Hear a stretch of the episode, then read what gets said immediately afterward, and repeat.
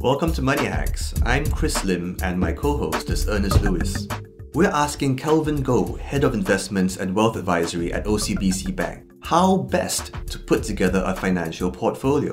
Hi Kelvin, thanks for being with us. Thank you for having me. So, how does one actually put together a financial portfolio? What is a portfolio in the first place? Well, Chris, a portfolio is essentially a combination of various assets. Based on our scenario, typical portfolio consists of equities, bonds, which are essentially fixed income instruments.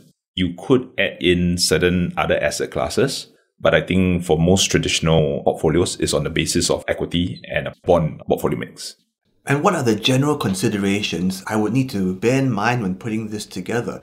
Can I just go after one area that's doing very well? After all, sometimes, you know, some things are really hot and I only have so much money to invest. Why don't I take it all and put it into that particular hot product? You bring up a very interesting point, Chris. The whole idea behind a portfolio mix is that, yes, while we want to get some form of exposure to various asset classes, the key to a portfolio building process is still very much based on diversification. So to your point, um, I mean, I can bring up a recent example. Everyone was quite crazy over Bitcoin just last year. So yes, uh, the run up would have been quite fantastic. But on a similar token, if you were to be hit by the subsequent price action when it just fell through the bottom, your high exposure to this asset class would impact your portfolio or would impact your bottom line quite a bit.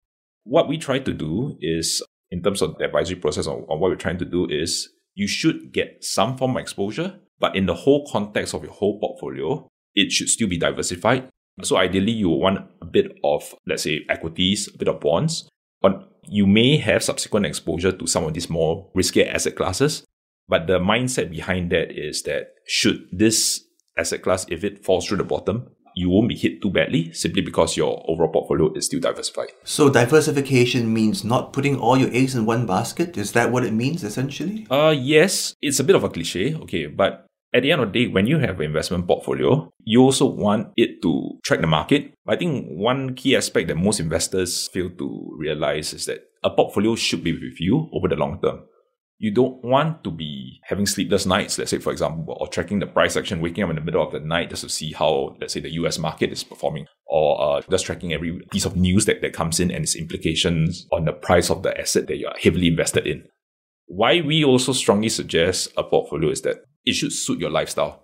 Ideally, you want a portfolio that grows with you over the long term, while you're mindful of the short term implications of, let's say, a tweet by President Trump or a set of results that didn't come in as good as, as expected. Again, if your portfolio is diversified, there may be some negative implications over the short term. But on the same token, if your rationale or the basis behind why you made the initial investment stays, you should be looking at the longer term picture and all these short term fluctuations in terms of price, it shouldn't impact you that badly. And I think that's one of the key aspects of why we strongly encourage diversification. It's not just for the sake of it, I think it also helps to steady down investors' behavior. And because of that, investors don't necessarily have to make short term actions on the basis of emotions. And I think that's one of the key things on what we're trying to manage when we have a diversified uh, portfolio. So, Kelvin, um, if, if I were to apply some of the principles that you're recommending, I should treat my funds, apply a rule of percentages, yes, certain yep. percentage. Yep. And what's a definition of long term, short term? What are we talking about? What time periods are we talking about? It's short term and long term right now. It's quite different, especially after the crisis. Uh, I would define long term as just as a rule of thumb, okay, anything past five years. So that should be the kind of view that you have in mind when you actually make certain forms of investment. And why this is important because you want the exposure to the asset class that you're having into, you want it to work itself out over time. So if you have like let's say a short-term need for the money, but you are getting exposed to a long-term asset class, you run into the risk that let's say for example liquidity concerns coming in, you have to close off your investments prematurely. So while you might have your investment basis in mind on why you initially made the investment, but because of other considerations, you have to close off your position. So the investment doesn't work itself out. That's why it's important even before you go into the investment itself to have that idea of how long you want it to run to fruition to ensure that you also have sufficient funds or liquidity to take care of your short term needs as well. You mentioned earlier that equities are a key component mm. of a portfolio. What sure. exactly are equities and why are they a key component? When you buy into equity, you're essentially buying into a share holding of a particular company I would think that most companies, what is their key basis? When you set up a company, what exactly are you trying to do? You basically want your business to grow. You want your revenue streams to increase. You want to make profits. When you buy into a shareholding of a company, you are essentially buying into the future potential revenue streams for these companies. Ideally, if the company grows, you're getting a share of the profits accordingly. So what you're trying to do essentially is to buy into a piece of business that will ideally grow over time. And hence you get your profits or you get a share of the profits accordingly. So with that in mind, okay, when you have an equity portion in your portfolio, as the business grows, your portfolio should be also growing up accordingly as well.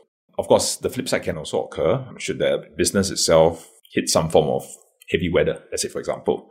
The the profits may be affected somewhat, at least in the short term. But again, it goes back, what was your basis behind going to this business? If the investment thesis, if it still holds, you should then continue holding on to the business and you should be then making adjustments accordingly. So like let's say for example, if the business hits heavy weather and you think that there's still potential and that this is just a short-term piece of news, you might even want to increase your exposure accordingly. So I think to your question on why you want to have equity exposure to begin with, generally speaking, again, as the economy or as the business grows, you want to be exposed to a business that continually grows. And because of that, your portfolio should then be increasing in value accordingly. Thanks, Kelvin, yeah. for sharing some general principles to bear in mind when putting together a portfolio and what exactly a portfolio is. This is Money Hacks, and you can listen to more podcasts on the Straits Times and the Business Times.